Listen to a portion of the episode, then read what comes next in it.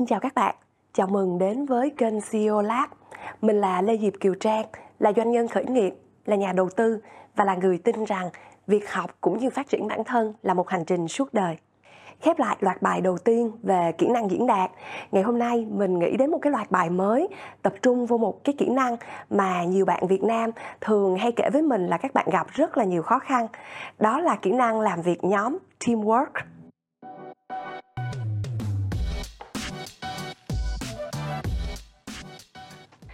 Kỹ năng làm việc nhóm là một kỹ năng vô cùng quan trọng. Vì sau này khi ra trường, đi làm, cho dù các bạn làm trong ngành nghề nào, làm trong doanh nghiệp hay trong trường viện nghiên cứu, thậm chí làm trong mô hình doanh nghiệp nào, cho dù các bạn đi làm ăn lương hay các bạn làm khởi nghiệp, tự điều hành công ty của mình, vì các bạn phải tham gia một đội nhóm nào đó là chắc chắn không thể nào tránh khỏi tuy nhiên, trong quá trình chúng ta lớn lên, đặc biệt là trong môi trường giáo dục ở việt nam, ít nhất là trong cái thời mà mình lớn lên, cách học ở việt nam không khuyến khích chúng ta làm việc theo đội nhóm. Hầu hết việc chúng ta học giỏi hay không là do phụ thuộc vào việc chúng ta thi cử tốt hay không rất ít khi nào chúng ta phải làm việc trong project.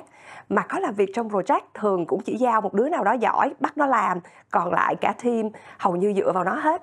Vậy thì chúng ta mất đi luôn cái cơ hội làm sao một team có người giỏi mặt này, có người dở mặt kia, nhưng chúng ta cũng có thể phối hợp và khuyến khích nhau để có thể đưa ra được những cái thế mạnh của từng người.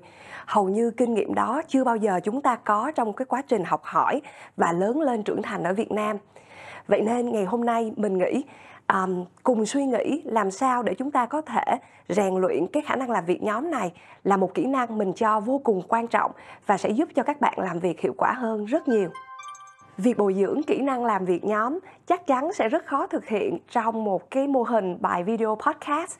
Cách tốt nhất để có thể giúp các bạn là coaching, là mình quan sát cách các bạn tương tác với các bạn trong đội của mình. Theo dõi các bạn sẽ mâu thuẫn nhau ở chỗ nào, các bạn đã thiếu đi sự khuyến khích cho đội nhóm của mình ở điểm nào, thì lúc đó mình sẽ giúp các bạn được nhiều hơn. Tuy nhiên, trong lúc mình suy nghĩ thêm, làm sao có thể giúp các bạn có thể làm việc nhóm một cách hiệu quả. Thì với phạm vi chương trình CEO Lab, mình nghĩ mình cứ bắt đầu bằng một cái mô hình mà mình thấy vô cùng hiệu quả. Lúc làm việc ở McKinsey, hầu như tất cả mọi người khi bắt đầu đều được rèn luyện qua một cái mô hình. Đó là mô hình Myers-Briggs, hay còn gọi là MBTI sau này, lúc mà mình làm việc ở trong các công ty khởi nghiệp, mình cũng dùng mô hình này để huấn luyện các bạn trong nhiều team khác nhau và mình nhận được những cái phản hồi rất là tích cực từ các bạn. Các bạn rất thích khi hiểu thêm về mô hình này và đồng thời sau đó khi mà mình quan sát cách các bạn làm việc và tương tác trong team của mình, rõ ràng là khả năng làm việc đội nhóm của các bạn tăng lên đáng kể. Bài test Myers-Briggs được xây dựng từ năm 1917, là công trình nghiên cứu của Catherine Cook Briggs và con gái Isabel Briggs Myers dựa trên thuyết nghiên cứu của Carl Jones trong cuốn sách Các thể loại tâm lý được viết vào năm 1921. Cô con gái Myers tuy không theo học ngành tâm lý nhưng rất tâm huyết với dự án này và đã cất công phát triển phương pháp này thành phương pháp MBTI mà chúng ta biết ngày nay phương pháp MBTI này đối với một số người, đặc biệt là trong academic, họ coi nó là giả khoa học, có nghĩa là không đủ những cái bằng chứng về khoa học để tin là nó đúng. Tuy nhiên, mình quan sát thấy rất nhiều doanh nghiệp, đặc biệt là những doanh nghiệp lớn và có uy tín trên toàn thế giới, họ đều sử dụng phương pháp này. Và với bản thân mình, khi mà sử dụng thực nghiệm, mình thấy nó rất là hiệu quả và gần gũi, dễ truyền đạt đến các bạn trong team.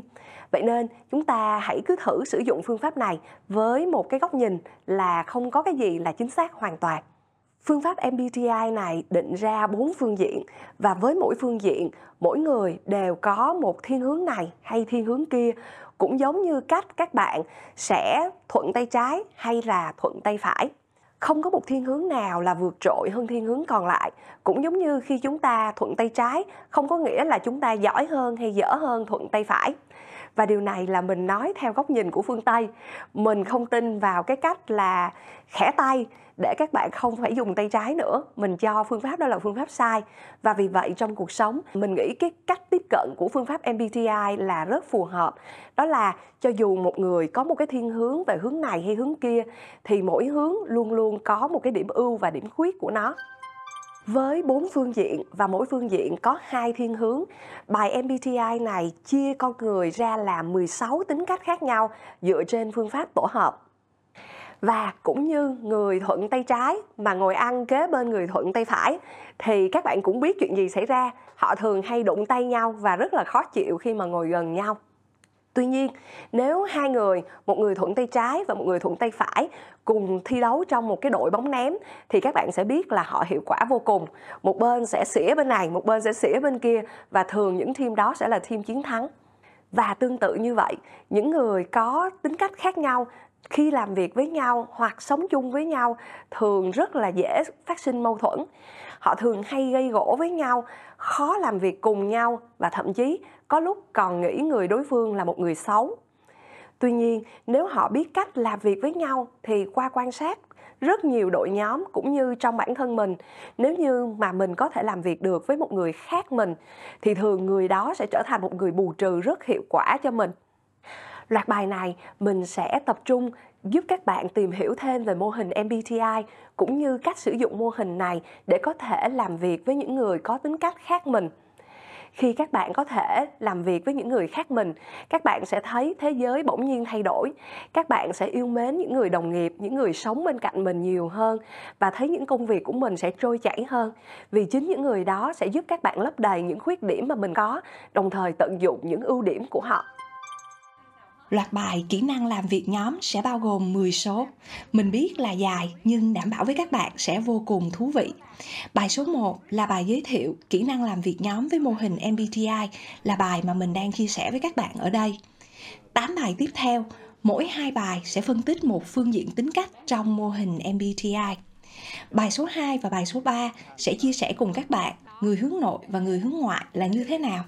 Có phải người hướng ngoại mới thành công Bài số 3 và bài số 4 sẽ đi qua người tổng quan và người chi tiết. Sau đó sẽ cùng tìm hiểu, khác nhau sẽ bù trừ cho nhau. Bài số 5 và bài số 6 chúng ta sẽ cùng tìm hiểu người lý trí và người tình cảm. Quyết định bằng lý trí hay tình cảm thì tốt hơn. Bài số 8 và bài số 9 sẽ cùng nghiên cứu người kế hoạch và người gợi mở.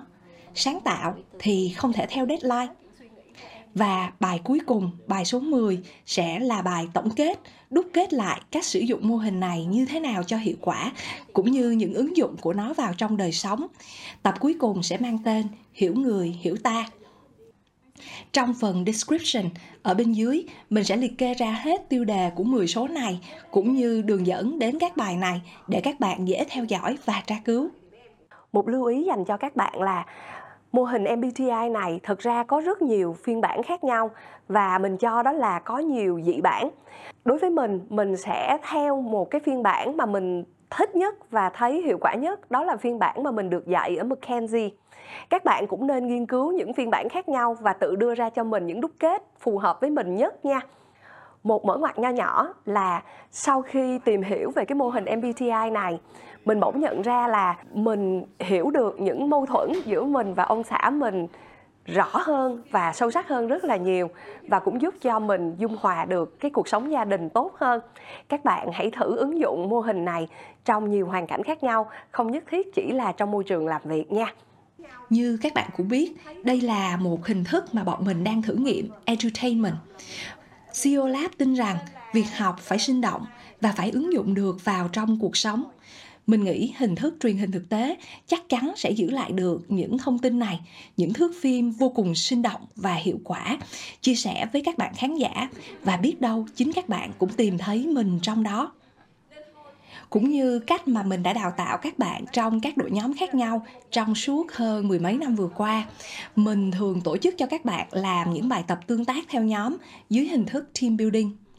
Lần này cũng tương tự như vậy, mình mời một số bạn, gần 20 đến 30 bạn trong các công ty khác nhau mà mình đầu tư cũng như tham gia quản lý, tham gia các hoạt động nhóm.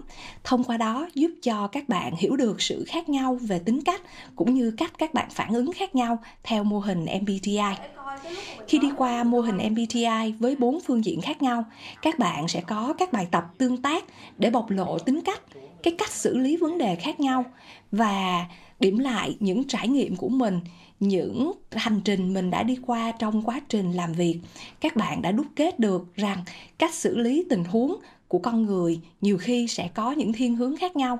Và dựa vào đó, các bạn sẽ phối hợp với nhau như thế nào cho hiệu quả nhất, cũng như đúc kết ra được cho mình phương pháp làm việc nhóm hiệu quả nhất tuy nhiên, chắc các bạn cũng biết, để làm được một show truyền hình thực tế, reality show sẽ mất rất là nhiều công sức và đồng thời cũng tốn kém nữa.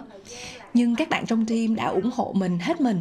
Các bạn đã bỏ ra một ngày làm việc, dành trọn cho phần tương tác với nhau trong các bài tập tương tác và cũng rất kiên nhẫn để quay những số reality show thật sống động và nhiều thông tin, nhiều cảm xúc. Bên cạnh đó, mình còn nhận được sự hậu thuẫn từ Production House isom là một khán giả yêu quý chương trình CEO Lab, là một người bạn đã gắn bó với mình từ rất lâu vì bạn cũng đã từng tham gia một công ty khởi nghiệp mà mình đã phát triển. Loạt bài này sẽ dài hơi đến 10 số, nhưng với hình thức truyền hình thực tế, mình tin là nó sẽ vô cùng thú vị và đảm bảo các bạn sẽ không thấy dài, mà hy vọng là các bạn sẽ tận hưởng từng giây phút của nó, sẽ xem đi xem lại để quan sát những khoảnh khắc rất thực của những người tham gia chương trình.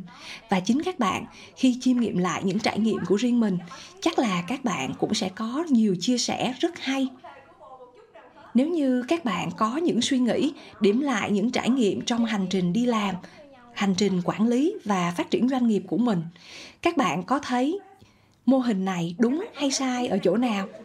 Các bạn hãy kể cho mình nghe những câu chuyện thành công hay thất bại khi các bạn tổ chức các đội nhóm nếu các bạn yêu thích những tập này, xin các bạn hãy subscribe vào channel CEO Lab cũng như để lại những cái lời động viên và like trong những số mà các bạn yêu thích.